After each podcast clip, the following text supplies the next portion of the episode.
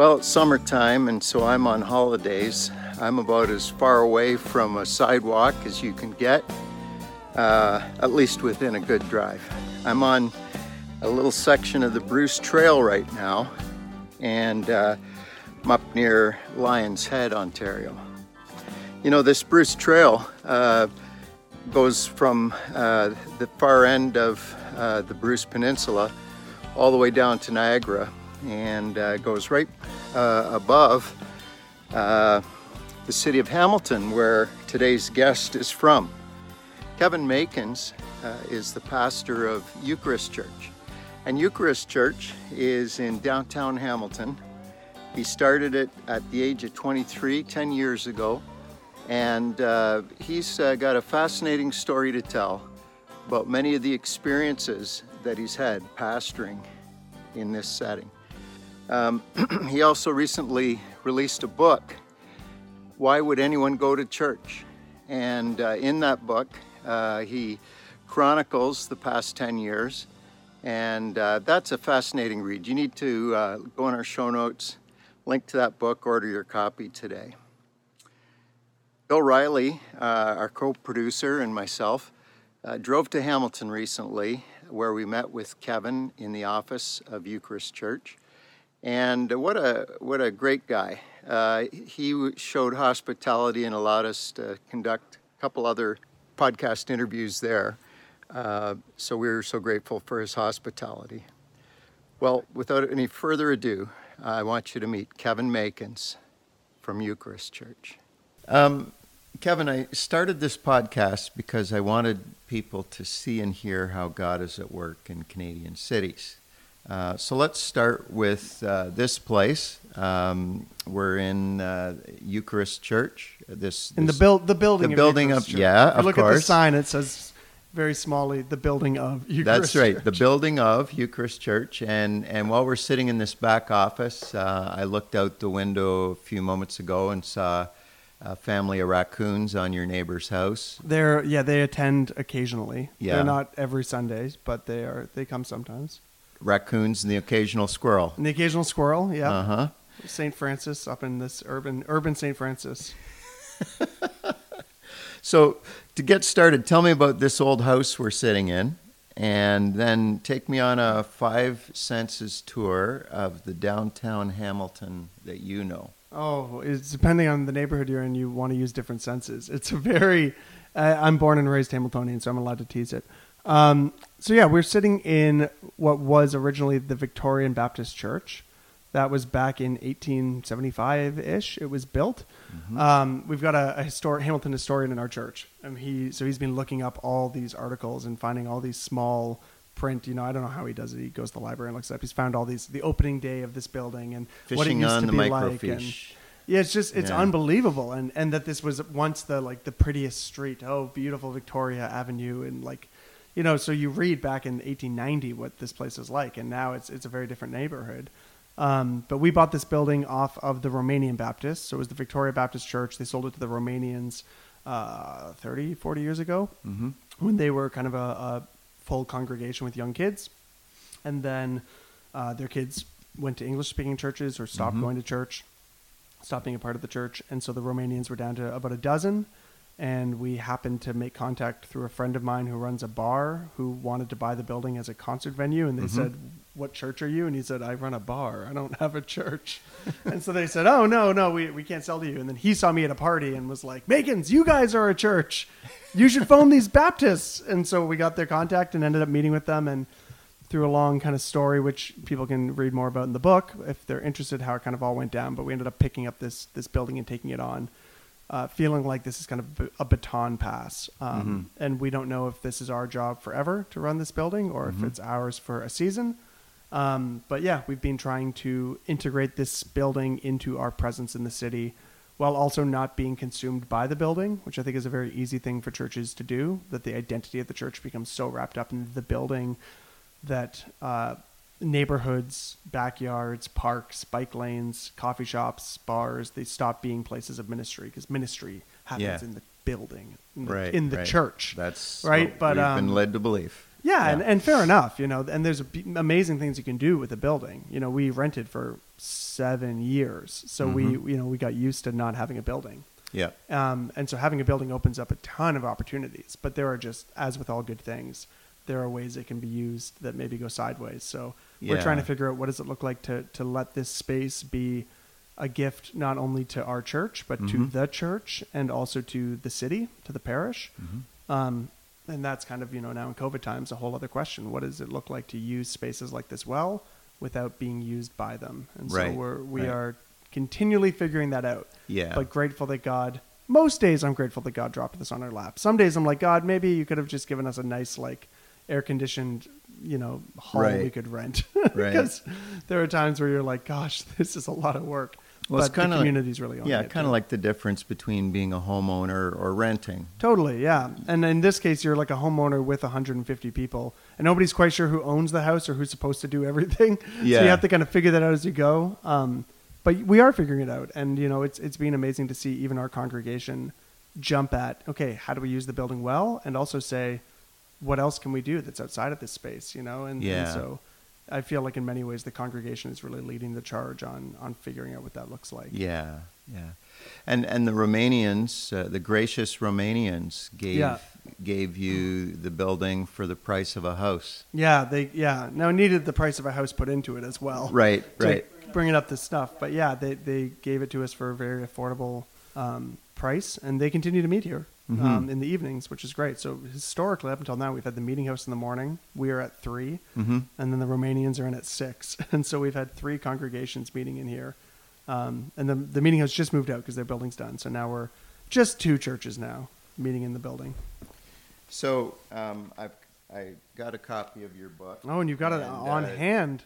Anyways, uh, the book. Uh, why would anyone go to church? A young community's quest to reclaim church for good. Mm-hmm. And uh, I think you told me it was about 50, 51,000 words. And yeah, uh, fifty-one ish. I, I read read your book faster, I think, than any book I've ever read. Uh, Yes, that was a goal.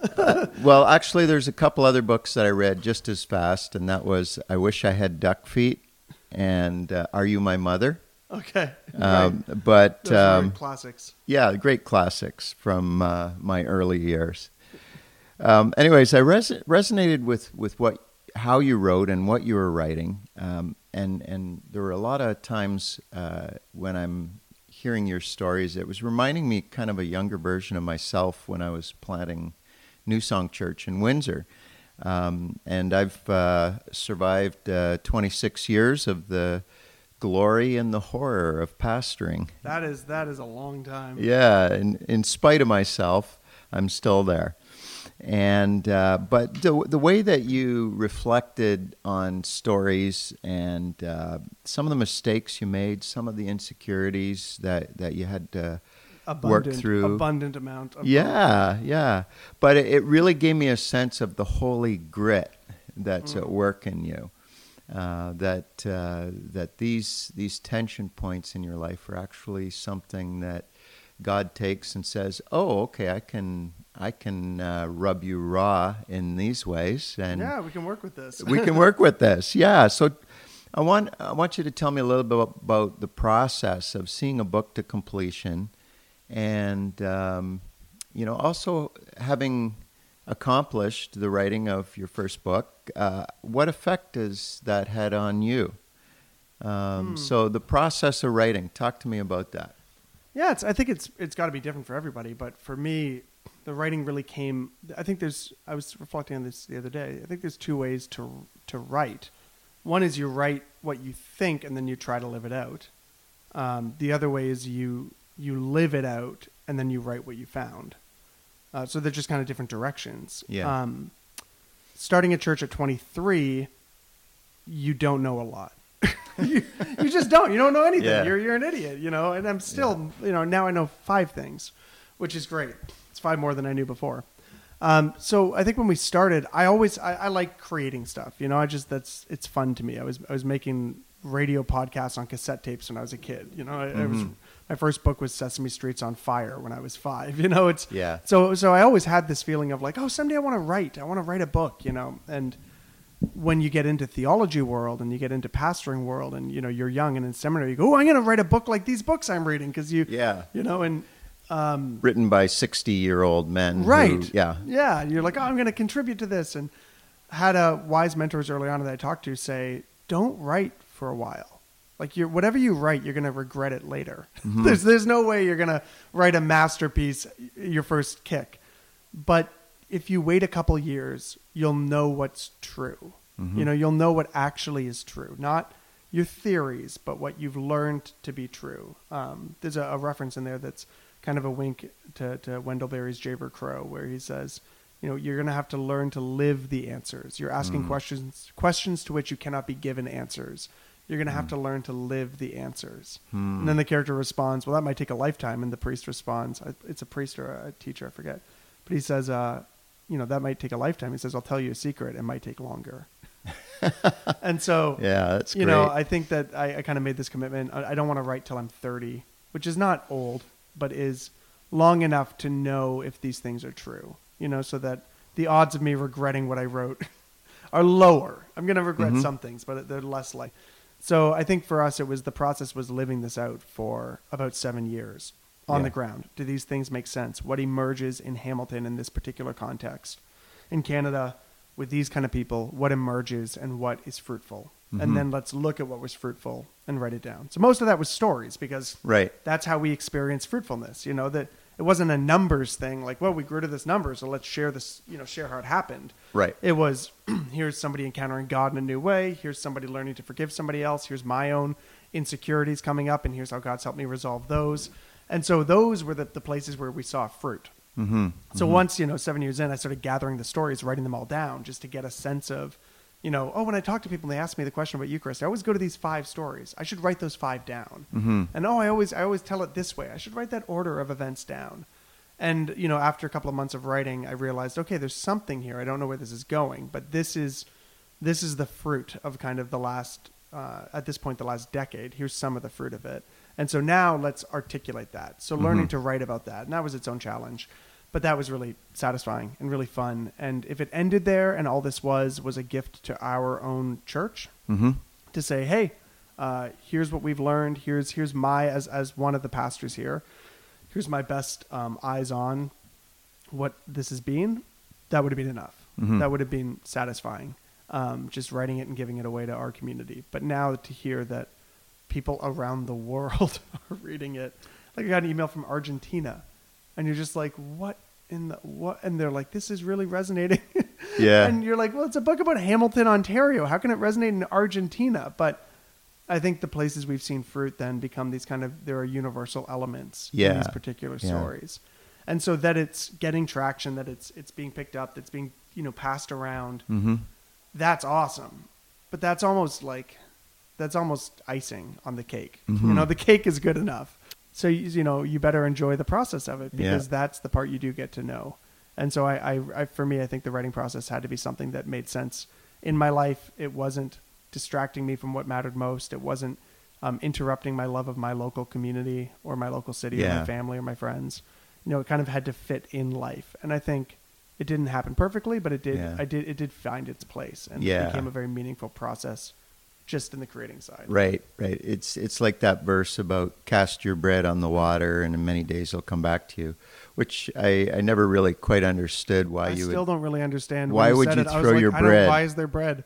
I want to eat. I don't want soggy bread. I don't understand.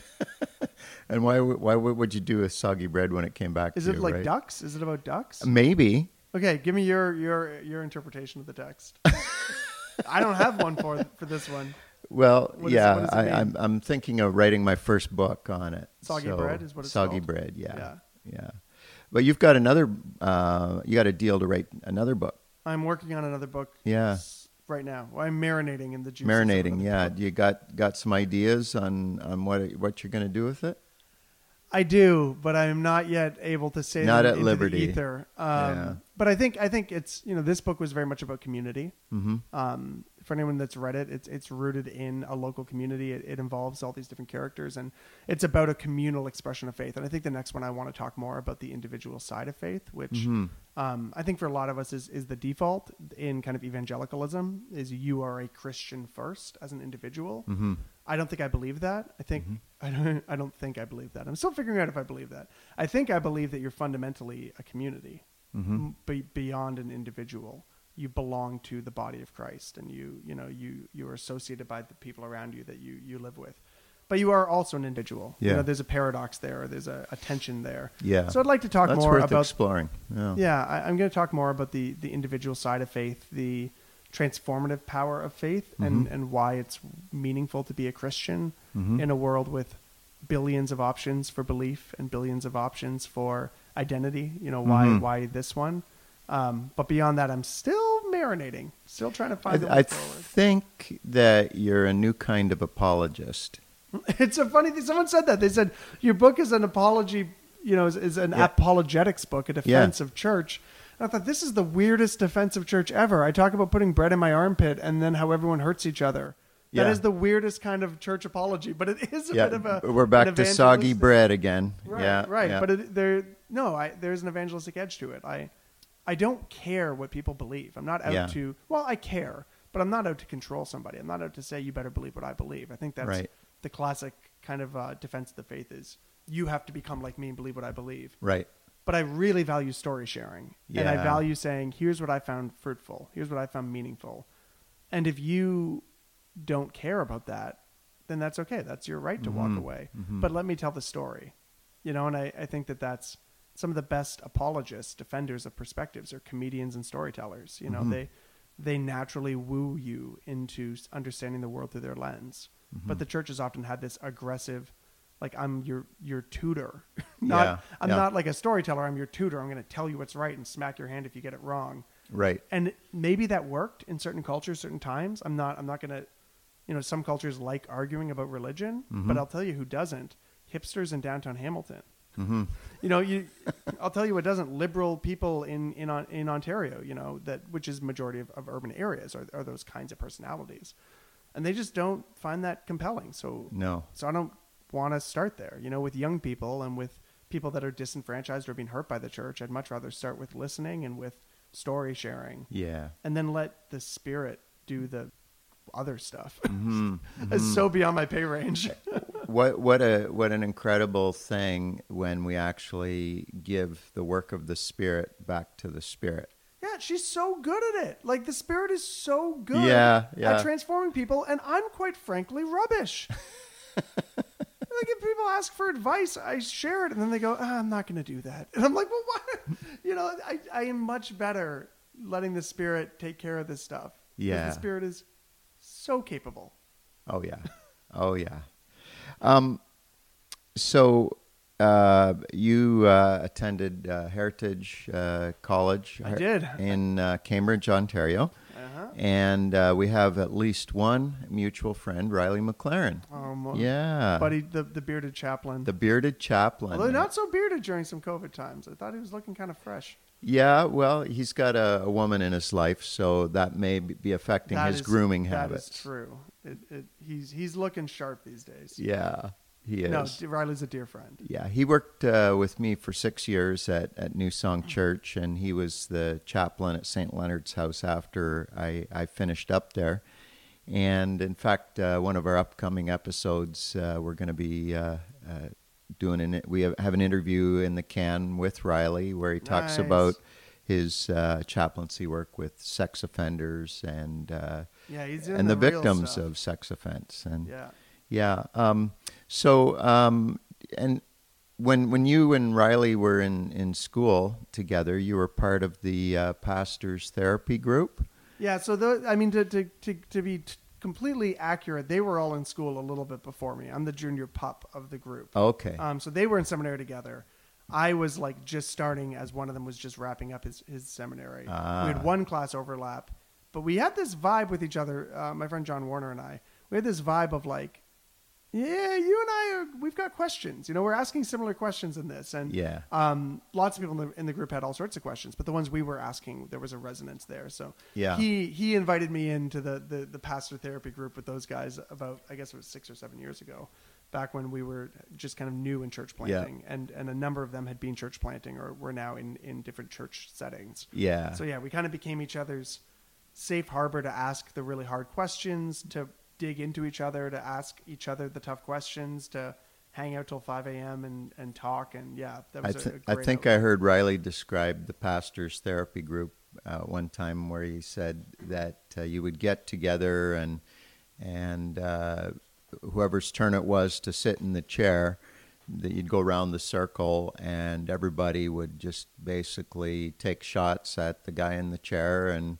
and yeah, I mean, like uh, shots in love, like like how you how you know loving shots. Well, you can only really tease and and and get a thumb on someone Yeah. you know, and Yeah. to, you know to really know them, you got to love them. but permission to to dig in, Oh, right? permission to say, yeah, like, hey, I think that you know, I'll, I'll take something that maybe I'm working on. I'm working on this project and I'm really loving it, but I also think I might have an ego problem. So can you Mm-hmm. guys just dig into it for a while and help me figure out if this is 49% ego or 51% ego? yeah, you know, and it's like that's helpful to have those kind of people in your life who go, we're going to ask you the hard questions. We're going to, but you know, we're, we're for you. We're with you.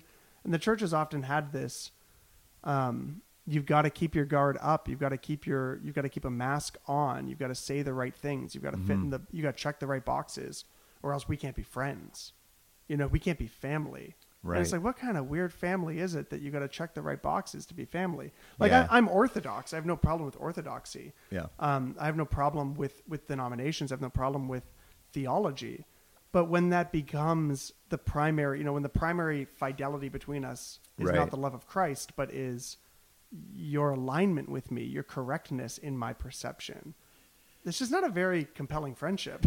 yeah, yeah. Some of those some of those guys are hard to take, aren't they? Well, I mean, I've and I've been that guy about my Yeah. own things, you know. So it's not like I'm above it or beyond it, but but to have people that help you notice where you're getting into those kind of habits, who can really help you kind of Yeah. strip off those layers, it's it's a very helpful thing, especially for people that are in pastoral kind of work or ministry Yeah. kind of work. Uh, but I imagine every kind of every kind of career, every kind of life stage, you know, that kind of thing is helpful. Mm. It was really interesting in, in your book to read about um, just the. I mean, uh, you are a uh, a church that has a certain uh, uh, created liturgy uh, patterns uh, uh, that that we- are unique. We do liturgy poorly. That's what I often say. to anyone who has no lit- liturgy background, they think we're like high church. But anyone with even an ounce of high church in them is like, what kind of mutts are these? We're yeah. so yeah, we do liturgy poorly. That's So, so tell me about some of the uh, some of the uh, droolings and sniffings of the mutt. what some of the some of the liturgy stuff. Yeah, some of the ways that uh, Eucharist Church, um, you know, uh, in in your book, uh, I, I, I was fascinated by uh, some of the things you do. You got to tell me about um, Nap Sunday and and Yeah, the yeah, funeral yeah. for Jesus and some things Oh. like that. These things are all like they they ring nostalgic now because our church is just going through this COVID moment like everybody else. So yeah, actually having everyone in our church read the book has been beautiful because they're going, "Oh, I remember this matters," you know, because we've been apart for for four or five months, and we actually had to do a digital wake this year, which was nice, but not the same. Yeah. Um, but it's nice to remember these things as we will eventually get back to some of those. yeah. Um, So, give, walk Yeah, me Nap quickly Sunday, through through your uh, your church calendar. So these are the kind of our, our church calendar. I mean, we, we follow the wider church calendar loosely. Mm-hmm. Part of that is because our identity as a church, um, though we connect with a denomination, we're tied in with a network of churches Mm-hmm. in Hamilton, um, True City. True City. hmm We've always tried to not be a church that says, when you come to the church, here's what we are, and you now have to fit into this. Right. But we'd rather say, um, I talk about this in one of the chapters. We're not a restaurant with like our own menu. We're a potluck. hmm So if you come here and you're Pentecostal, please don't stop speaking in tongues. hmm We need you to speak in tongues. Now, we may not have like a part in the service where everyone speaks in tongues because it's not part of everyone's spiritual heritage or DNA. Yeah. But if if you have those gifts, bring those gifts. You know, and and so if you are um, Anglican, don't get un-Anglican when you get here. Bring some of that in. Um, Yeah, You know, so we've yeah. we've tried to say we want to be a reconciling table, reconciling in many different ways, but one of them is the, the reconciliation of God's bride, you know, Mm-hmm. the bride of Christ, which has been scattered to countless denominations. Mm-hmm. So part of that was saying, well, if we have a church calendar, that gives us a natural rhythm in which to understand the fullness of the church's life. Mm-hmm. So, you know, we have a lot of artists. And so we'll say, okay, well, when do you make art? Well, Advent's a good time to make art because that's a season. Lent's a good time. Easter's a good time. Um, when we need rest, well, when can we get rest? Well, rest maybe in the summer. What does the summer fall in? Well, it falls into a season called ordinary time. So, what if we practice ordinary time through July and August, since that's a time that we want to rest? So, we, we kind of started by just saying, what is the existing church calendar? And how do we allow that to live in our community? And for some people, they'd never even heard of the church calendar before. And for other people, they were like, I'm Catholic. I've been doing this my whole life. You guys Yeah. suck at it. But hey, you know, you're trying. and so that, even that's great. So um, then from there, it started being, well, what if, I have a line in the book talking about this, but we, we were so tired after Christmas one year. We did this art installation for Advent. We were renting from this gorgeous church downtown, and we were setting up and tearing down every week. And we had, it was apocalypse themed, and we had this big Christmas monster we had made. And every week we tore down and set up. It was exhausting. and then Christmas Eve happened, and that was like, you know, that we, we did it. And then three days later, it was the Sunday after Christmas. And I'm supposed to, what, start a new sermon series? Yeah. Like, we're fried. yeah. Everyone in our church is fried. And, and, you know, everyone's exhausted. And I thought, well, what can we do? And as we talked about it, we thought, what if we had a service that was just rest? We looked in the liturgy, you know, for the, for the church calendar, and there was nothing. But we thought, well, if the church calendar exists for us, not us for the church calendar, maybe we can just make something up. So that's how we made up Nap Sunday, which is literally everybody comes in like normal to church, but they wear pajamas. They bring kids bring stuffies. Yeah. Uh, and then during the sermon, instead of having a sermon, everyone gets their own pew and everyone lies down, and we have total silence. And someone reads Jesus' teachings about anxiety and worry. Do not worry about tomorrow. Tomorrow will worry about itself. And they read that three times over half an hour, and everybody snoozes. And the first time we did it, we heard somebody snoring. And I was like, that's perfect. Nothing says grace like snoring in church. And the, the theological implication for us became not just that we get rest and, and Jesus gives us rest, but that grace says you don't need to learn a thing to come to the table. You wake up from your nap. Hey, wake up, everybody. Come on, Jesus has a table for you. It's all set. yeah. Well, I didn't learn anything in the sermon. I didn't repent this week. It's fine. you don't you don't need to do anything this week. We- grace comes to you after your nap. Yeah. That's that's the power of grace. And so it, it actually theologically started settling into our bones. Oh, there's something really powerful about not learning, not imp- not self-improving, not spiritually growing and still knowing that the table is for you. Well, it's like in Judaism, the day starts at sunset. So the first thing you do at sunset is you gather everybody together. You gather everybody together at sunset. Um, you uh, you have your your meal rituals, and uh, you you dine together. You you share, and then everybody goes to sleep yeah.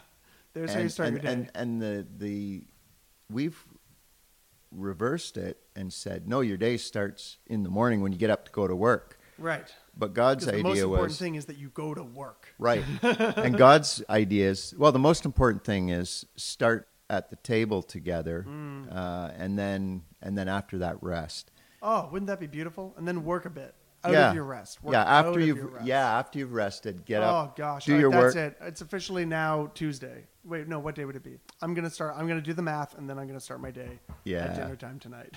Right on.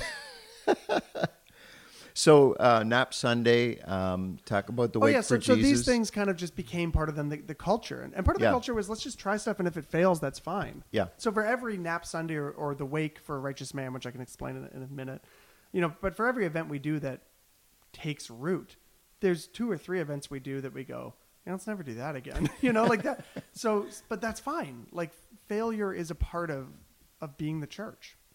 Experimentation. um, Yeah. reading the Spirit, trying to say, Spirit, what are you doing? And then see, I'm talking Pentecostal nicely for you. Mm-hmm. Hey, right on. I'm getting more Pentecostal. and that's part of the part of what I'm what I'm trying to go through right now is is is get good with the ghost again. But um, yeah, you know that that that we can try and we can fail or be successful and fruitful, and, and either way's fine, you know? So the, the one that has taken that we've also loved is The Wake for a Righteous Man, which is an attempt to kind of understand Good Friday as an event, you know, not as um, a holy day on the calendar, but as a living Yeah. event.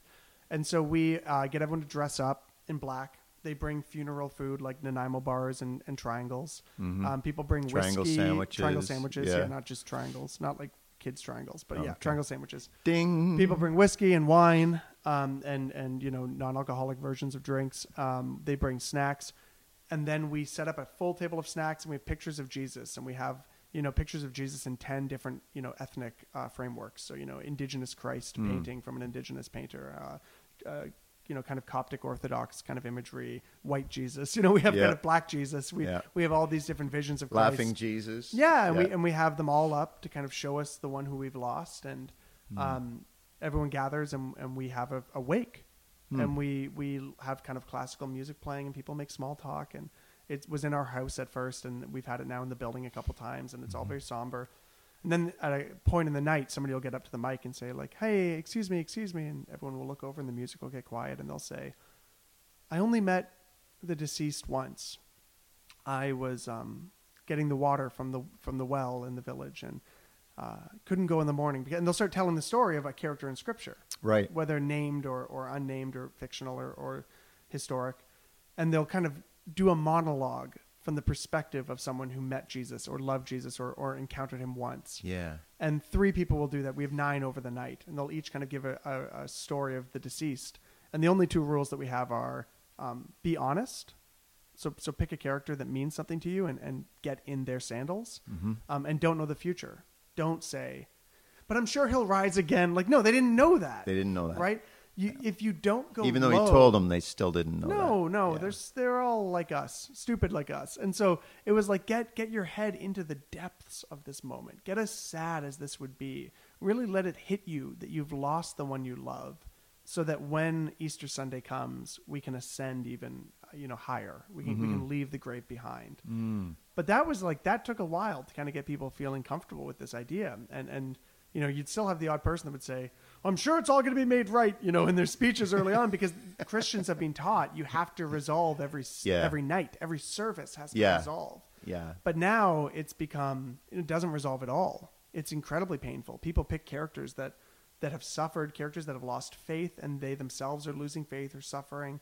Um, they pick characters that have been abused. If they've been abused, they, they tell the story, and you get this weird this moment that, that I think this is what liturgy does so well.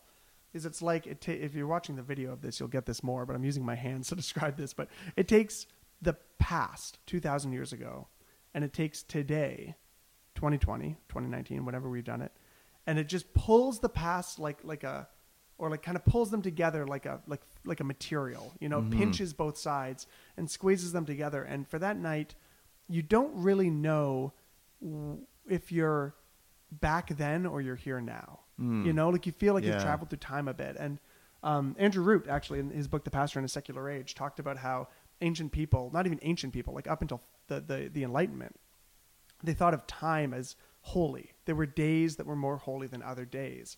So he says that Good Friday 2019, or, you know, let's go with like 3050.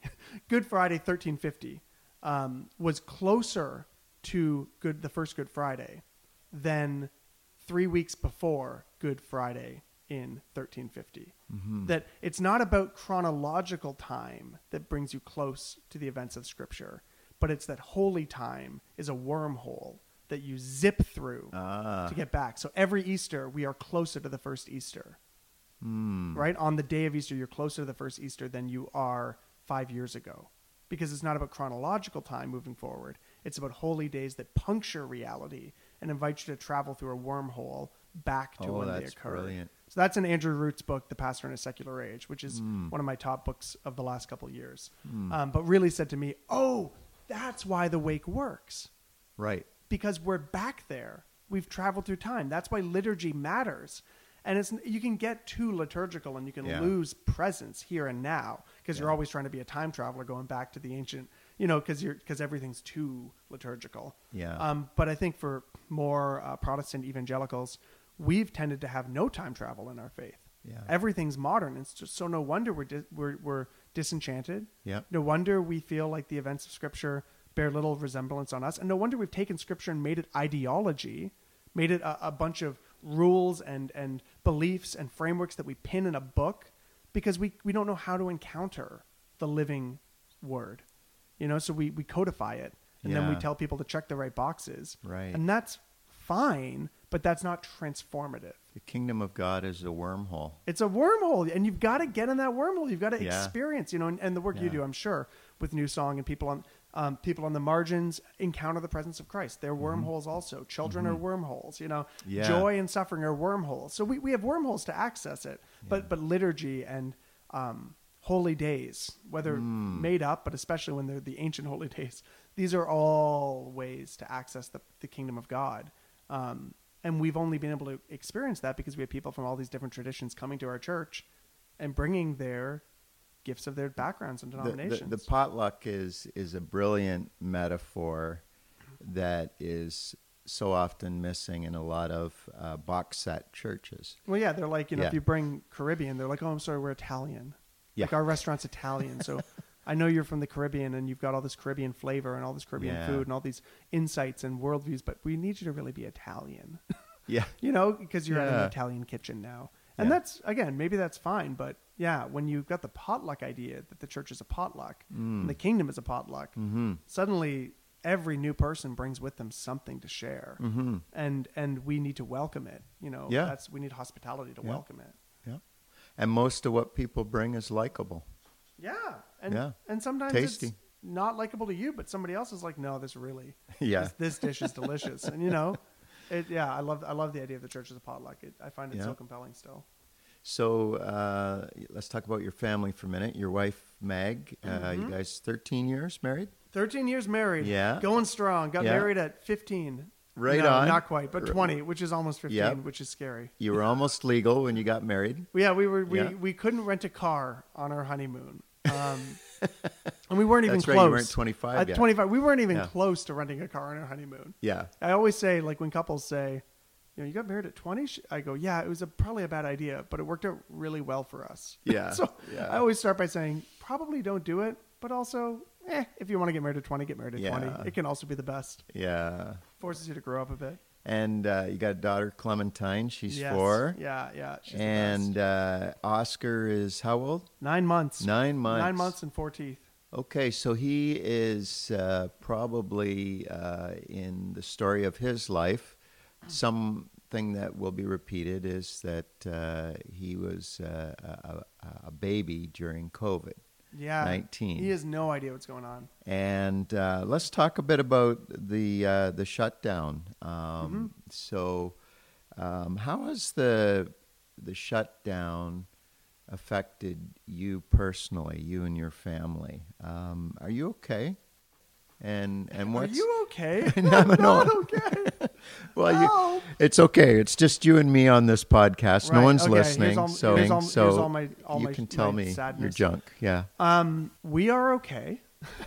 so we when the when the shutdown started, we were on a. It's been very disappointing. It's been a very disappointing, painful season in many ways for me. Mostly my own sadness and, and wounds. Um, So we were on a road trip in America. We had taken a five week. I had taken a five week parental leave. Yeah. Um, and we were going to road trip all across America with our kids. Nice. We were going down to Florida. We had a free place in Florida, um, two free places in Florida. We had a cottage on the way down that was free. On the way back up, we had a family in the mountains of North Carolina give us a uh, massive wood cottage that sleeps 12 people Wow. um, for free. And we were going to stay there for two weeks. I was going to write the first draft of the second book on this five weeks that we were gone. And uh, about a third of the way down, as we were, what, 20 hours or so from the border, 15 hours from the border, driving with kids in our Nissan Versa, two kids packed full, um, we started seeing COVID news get worse and then worse and Mm. then worse. And then the NBA shut down. And then we were like, oh, this is not, this is happening. The Mm. Yeah. NBA has shut down. Yeah. And suddenly we were stressed and we had to get back across the border and Trudeau's calling us all to get back. And so we drive 15 hours one night to get back over the border. And then it's like, well, I've got the book release coming up and that'll be okay. And, and then we'll go, and we got church. At least we got church. And then church starts getting told, no, you you guys can't meet, and we're like, oh, okay, the, the church is paused, and I'm gone. So the elders and my co-pastor Jill are putting together videos every week now, and we're watching them on our trip as we start coming back, going, what is happening? And then we get back and we go, well, okay, well, at least for the book launch, by then it'll be fine. Mm-hmm. No, no. Now the book is called "Why Would Anyone Go to Church," and I'm releasing it during the only time in human history That you can't. when no one on earth is going to church. that is the weirdest timing to put out a book about something that's been happening for two thousand years. Yeah. I thought this for sure would be still going on.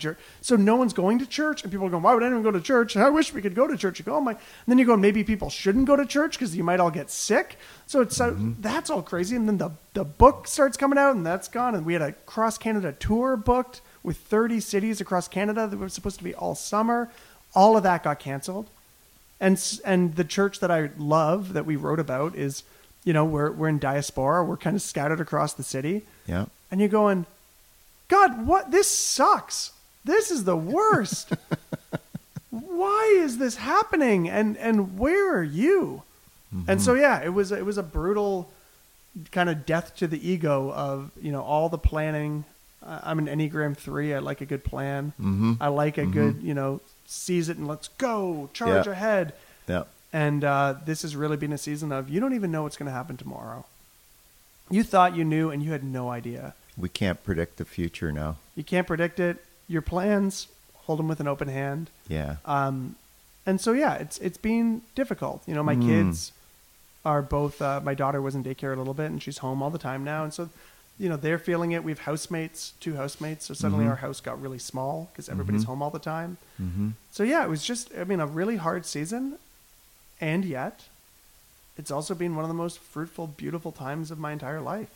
Mm-hmm. Um, we're seeing, you know, now that it's warm enough, we can see friends in the backyard. Um, you get you go deeper with fewer people, which is Mhm. really good for someone with my kind of temperament. I like I like large groups. I, I'm Mhm. an extrovert, yeah. but um, sitting around a fire till 3 a.m. last night with two of my best friends is Wow. just you know that's Yeah. that's amazing. And Yeah. and suddenly no one can travel anywhere. So we were going to go across Canada. We had uh, friends that you know friends that work. They go to L.A. and New York all the time for work. And suddenly we're all just in our backyards, and we started calling it cottage in the city. Summer 2020s, cottage in the city. We pretend we're at the cottage. So you go to Dairy Queen and you go, wow, it's so nice that they have a Dairy Queen in this small beach town. You know, Yeah. We go to Lake Ontario, we go swimming and go, wow, Lake Huron's so beautiful. This, you know, we've just Yeah. kind of pretended that we're at the cottage, and there's been all this beauty in, in our church. People are organically gathering in backyards. They're taking care Mm-hmm. of each other. We're making these videos every week. Uh, different people are owning different things. We're gonna totally have to revision what it looks like to gather. We're not gonna just You're, be. you're back to church planning. We're back to church planning, Yeah. um, but with the wisdom and the relational web of, of a decade. Yeah. And Maybe that's why God did this to the whole world. So was so that I could get some content for the next book. That's right. No, I don't quite believe that, but um, Well- but there has been that that Yeah. those realities that you know. I used to make this joke, Kevin, where I'd say, at ten years, Eucharist should just we should shut it down Mhm. and and close it all the way down, close everything, and then restart as the Eucharist Church of Hamilton, just so that our empire doesn't get so big Yeah. that we end up kind of losing our souls. And ten year anniversary is in September, and, And that's uh, exactly what's happening. and we're not back to scratch in terms of the community. The community, Yeah. everyone's still participating, belonging, but we are back to scratch in terms of expressing Yeah. how God's spirit is at work in You're Hamilton. you're you're planting uh, a church with uh, a, a building with Right. with some a a income, a bit of a budget, and and an incredible uh, core group of people that know each other Oh, and yeah. are committed to each other. we got the best church plant I could ever imagine. Yeah. You know, the first time we had like 20, 30 people in a church plant. This time though, we've got we got and, and people have jobs now and they've got insights Yeah. and they've got relationships with their neighbors. So this is the best time to be planting a church. yeah, and don't you got? Didn't you tell me you have like sixty kids under the age of six in your church? Yeah, I mean, under the age of six, not all of them, but there's 60 kids on our roster, and, and most of them are under the age of six. Wow. Um, so yeah, these are all you know. If we're trying to say, how do we make COVID and post-COVID the same as before, we're in trouble. Hmm. Yeah. Because and not it's not just the church. That's everyone. If you're trying to make your life the same as it was pre-COVID, then you're missing the opportunity in this. You know, and Yeah. that's the idea that that the spirit is personal enough to be present in this for each of us, Yeah. and that each of us have transformation to experience. through this time. Yeah. If we're willing, though, um, on the side of our building, we have a big quote by Henri Nouwen uh, with these two hands, and the quote says, "Who will I be when I stand before you with open hands?" Oh, that's good. And I think that's the that's the COVID question, and it you know it's on our building. Thank God as a reminder. Yeah. Even this building for us is an open hand. What will this look like? This space. What will these people look like? How will these kids engage with one another? How will they engage with you, God? Mm-hmm. Um, what will we look like when we stand before you with open hands? mm-hmm. And if we cling our hands, then this is a horrible time because God's going to keep yanking things out of our hands and we're going to be holding on saying, No, give me it back. But if we can open our hands and trust that God only takes out what has to leave and only gives what we need to receive, then this can become a time where we receive exactly what we've been longing for and where we lose the things that have been weighing us down for far too long. We're back to the soggy bread, casting your bread on the water. I still don't know what that Giving a- means. I hope by the end of this you, you Yeah. give me a, a breakdown of that. I, yeah, I, I don't know if I can, but um, you know, and you know, um, your best guess or what you think the Spirit is whispering to the church globally, because this is happening to all of us at Yeah. the same time. Any uh, any thoughts on what God's up to? Well, I won't get concrete because I've taken July. Uh, I don't know when this is coming out, but we're recording it in July. Um, we're Uh, we're coming out uh, August, uh, sometime in August. There you go. Yeah. Locked and loaded. Actually, you know what? You're. Uh, we have a. Um, yep, August first. nice. Oh, it's my So. daughter's birthday. Ah, Um, so happy yeah, birthday, Happy birthday, Clem. Clementine. We did. I did this for you, honey. Yeah. She's like, why did you put it? I want Sesame Street. Um, my yeah, I, I've committed July to being a, a month of things laying fallow. So I have I've been Mhm. trying not to give any answers or or even guesses at solutions. But if I had to guess what God was maybe up to in this, I think that Christendom, the kind of power institution of the church, hmm captured our imagination for too long. The empire. So even yeah, the kind of the, the idea that, that Christianity is power, that Mm. Christianity is colonialism, that Christianity is is converting people Mhm. to be like you, not experiencing mutual transformation of the power of Christ, but Right. you're going to become like me, Yeah. um, which is what the worst of evangelism has looked like. Mhm. Um, you know, the, the idea that we're going to have these big staff teams and these big buildings and that you know all this kind of stuff that that's the default of church, Right. not the outlier, but the default. Right. I think that is going to be killed by COVID.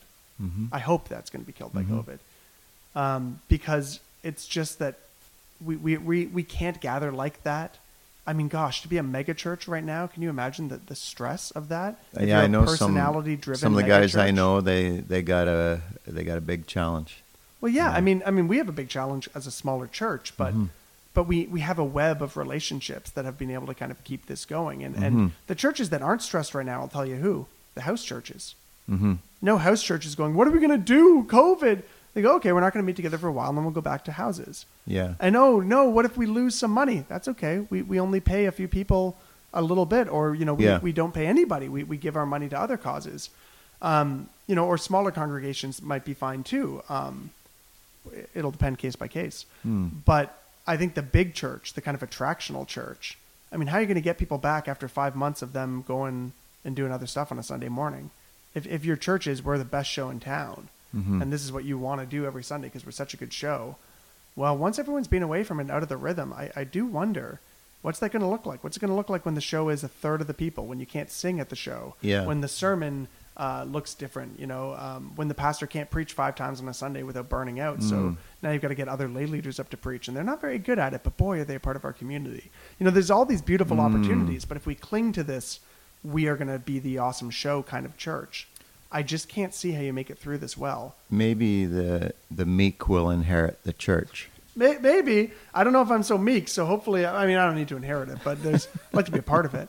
But I think that what we are going to see, and what I hope we'll see, anyways, is that the church will stop looking to the biggest and best and brightest and the big conferences and the mega everything Mhm. as our default. Mhm. Maybe there's room for those in the kingdom. I, I don't think there's no room, but I don't think it's the default. Mhm. And maybe the church will look to the global church. You know, the church in North America will look to the global church, to the underground church, to the home church, um, to the parish congregation. Um, maybe we'll look back in time to look at. You know, I was, did an interview with um, someone the other day in, who was raised in uh, Philadelphia, and said that when he was a kid he was Jewish, Um, he's now a messianic. He's a messianic Jew, uh, pastor, rabbi. it was Mm-hmm. a fascinating interview. But he said he saw all these parishes that were open twenty four seven. These these Catholic parishes where shift workers would get off at three a.m. and go by and, and pray the Hail Marys and light some candles and do confession and then go home. And he said eh, he said they never had that many people. He said the synagogue would have a thousand people on a Sunday or on a Saturday or whatever day they celebrate. Saturday, I think. They'd be packed full, but then everyone would go home. And he said that was one model, but he saw this other model that was little trickles of people into holy spaces, into little wormholes where they would encounter God, encounter their priest, encounter their relationships with a few people, and then they'd go back home and go back to work. And I think, hmm. man, there's an imagination shift the churches what if the churches groups of 10 groups of 5 groups of 30 you know and so if we start looking at the global church and the historic church we're going to find there are endless opportunities i don't think one is right but there's just One endless size doesn't options. fit all. no but there's so many creative options and Yeah. for so long we've said the one size that fits all is we'll all become big mega churches that's the goal of every Yeah. church is to grow Yeah. and i just think no covid has killed that and, and rip. You know rip megachurches default That just made all us uh, little guys and girls feel feel uh, bad about ourselves Well, that- because we weren't successful and Well, see, I'm just saying all this so that yeah. I feel good about myself. The Well- whole point of this is just to self-justify why we can't grow. Yeah, No, I'm kidding. well, I feel good about you, so no, I, uh, I feel take my awesome vote. about about this community, and and it's going to look different for us Yeah. too. We're all in this together, but again, if we have open hands, God might say, "Here's a beautiful new thing you never would have thought of if your imagination was still hijacked by becoming bigger and better." I've got one more question for you. I, I've got Um, one more rant. Okay, good. Semi-coherent rant. Good, and then we'll we'll have some uh, uh, lunch. Yes. Cheeseatars. Uh, there, I just gave a free plug. We don't even know if it's good yet. We, well, yeah, we'll have to do a second podcast and review our Just lunch. uh, yeah, our new food podcast. That's right. Um, so I want I want you to um, uh, answer a pervasive question, and uh, why would anyone want to go to church? Oh, isn't that the question that I wrote a book trying to solve? And Yeah. I think I gave some answers, but um, I mean, the kind of like shorthand of the book, what I'm kind of trying to get across. Spoiler alert. I mean, I do it with more funny stories in the book than I'm going to do it right now. But if you're looking to go to church, I don't really understand what the appeal is with going to church. Um, Going to what, like a service once a week on a Sunday morning, one of the two days you're allowed to sleep in because you really want to hear an organ. or if not an organ, you really want to hear five dads shredding guitars to the added chorus of Be Thou My Vision. That's what you want on your Sunday morning, your one day off. You really want to hear a book report on a 2,000 year old letter by a guy who's up there every week giving the same book report or a woman who's up there every week giving the same book report. You know, you- did you wake up this morning and think, I really need some mediocre coffee? I really need some, me-" you know, like, no. It, like, no offense, but except for the, the rare outliers, churches are not that good at an entertainment level. No, You know, I go to now this is all pre-COVID talk, but I go. To, I used to go to. I go to comedy shows, and that's honesty. You know, you want honest confession. That's comedy. It's and you'll mm-hmm. laugh the whole way through. Mm-hmm. Um, you know, I want to see good music. I can g- drive to Toronto and catch Bon Iver playing, you know, to ten thousand people, or I can go downtown and catch a theater and an intimate set of, of of music. There's no limit to options. I got I got yoga. I got TED talks. I can mm-hmm. Google at any point and hear the best sermon in the world. I'm going to go to church and listen Yeah. to the priest give a homily. yeah, But that's all if we tr- view church as a product to be consumed, or if we view church as uh, a place we go. So I, I'm not sold on going to church. I'm truly sold on being the church. Um, so you know, all of that I just described is not compelling to me, um, or at least compelling enough to to be the motive to go to church. But then you say, what if you went to a place where everyone participates, including the dads rocking on the guitar? You know, they, everyone plays a role because they can play music, and somebody made that coffee. And of course, it's not the world's best coffee. It was made in a big carafe because that's the way you make coffee that can be affordable enough for anyone to come in. And how much Yeah. is the coffee? It's free. yeah, You know, and who gets to drink it? Anyone. Someone can walk in off the street and have a cup of coffee at our service and then walk out afterwards, and that's fine. Tell me where else you get that in a mm-hmm. city. Mm-hmm. Where else do you get Um, you know, the sermon wasn't that good. Well, you know what? The preacher was a 23 year old seminarian and it was her second sermon. Where else do you get to hear somebody vulnerably share good news Yeah. when they're just learning themselves? And, and yeah, it's loud in here and the kids are kind of crazy. Where else do kids get to go and be a part of something? I can give you a list of places where kids get to go and be the center of things. But where do they go when they're told, you're not the center here? Christ and his table is the center, but you are welcome. You belong here. Not when you act like a grown up, you as a kid. Where else do you get people in their 70s and their 80s together with people in their 20s? Where else do people make public art together that anyone can come see for free? Yeah. Where else do we pool our resources so that we can pay people who maybe help facilitate this, hmm. but also where we can create mission program outreaches that work? Where else do you give money that then says, let's give money to other places? And what are the most important things happening in our city?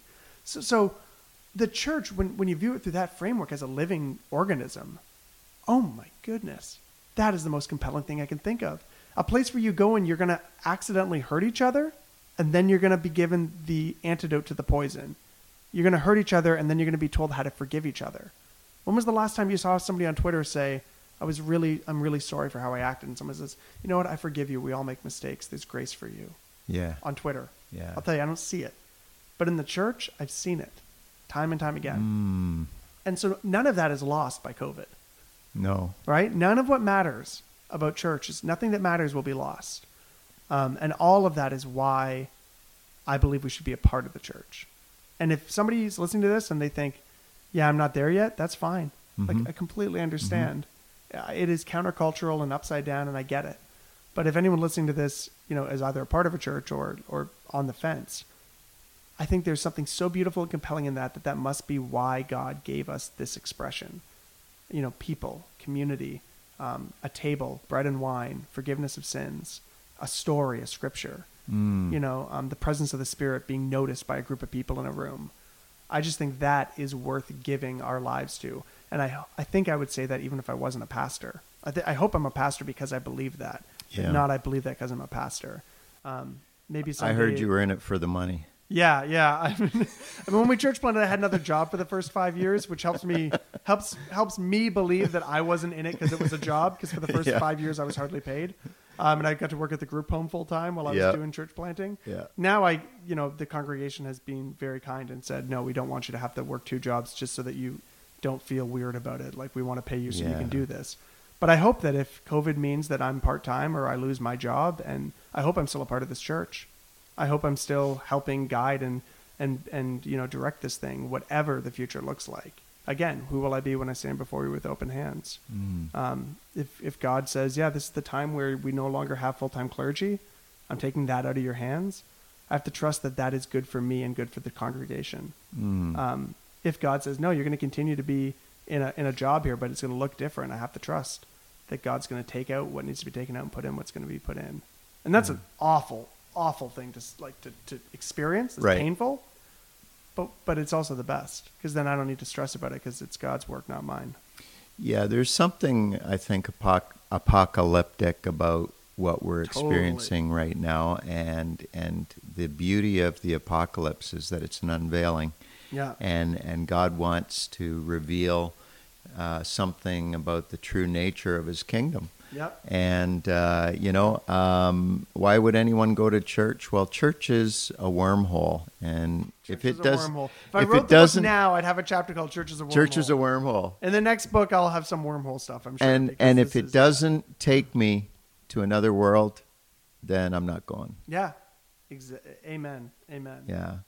Kevin, uh, just thank you so much for your time today and also for sharing your space. Uh, we're going to record a couple other podcasts uh, here in your space. And uh, um, I, I knew when I read your book that I already liked you without meeting you. Mm. And now that I've met you, I know that I still like you. Oh, so well, uh, you're a likable guy. I mean, I still failed boot camp. If you know, not everyone thinks I'm a likable guy. Yeah, that's a whole other podcast Yeah, right there. yeah. wow. Thank you so much, Kevin. Thanks, guys. Well, Kevin is a trailblazer, and uh, he uh, has a lot of insight, things that uh, I think are valuable to the church at large. in Canada, especially for those of us who are involved in the urban church. Our next uh, guest on the next episode of Sidewalk Skyline podcast is uh, the Reverend David Wells. David Wells is the General Superintendent of the Pentecostal Assemblies of Canada. Uh, he's also recently uh, been elected as the president of the uh, Pentecostal Charismatic Churches of North America, a collective of uh, Pentecostal churches that are working together for unity. In our uh, episode uh, coming up, we're going to have a view from 30,000 feet. What does Canada look like from 30,000 feet? Now, uh, when we think about Canada and uh, this trail that I'm on on my holidays, the Bruce Trail, uh, this is uh, certainly uh, points out uh, so, something true about Canada. Canada is has far more landmass than it has people, and the majority of Canada is just countryside. And yet, the majority, over 80% of Canadians' population, don't live uh, out in the woods, don't live out in the country. Over 80% live in urban centers across Canada. And uh, we see the pattern through the Gospels and, and the Acts and the Epistles, all through the New Testament church, that the early church was founded on major routes in major cities. And uh, so that's why in this podcast we focus so much uh, on urban centers because a lot of people don't know what God is up to in the streets of our cities. And I just think that's a shame. I think you should know. And uh, David Wells is uh, uh a man who I consider to be a real architect of urban ministry in Canada. And I think you're going to enjoy hearing him on our next episode. Well, until the next time, uh, I'm Kevin Rogers. This is Sidewalk Skyline Podcast. And if you haven't taken any holidays yet this year, you better.